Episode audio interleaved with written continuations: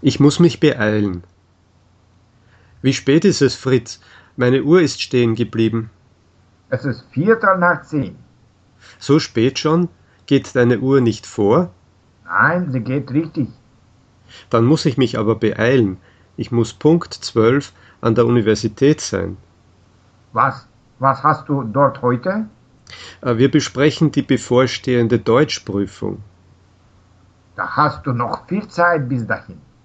Schon, aber unser Professor ist sehr pünktlich. Er mag es nicht, wenn man zu spät kommt.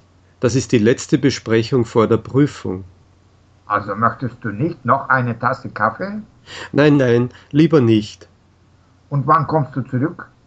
Ich glaube schon um 15 Uhr. Natürlich, wenn nichts dazwischen kommt. Gut, dann warte ich auf dich.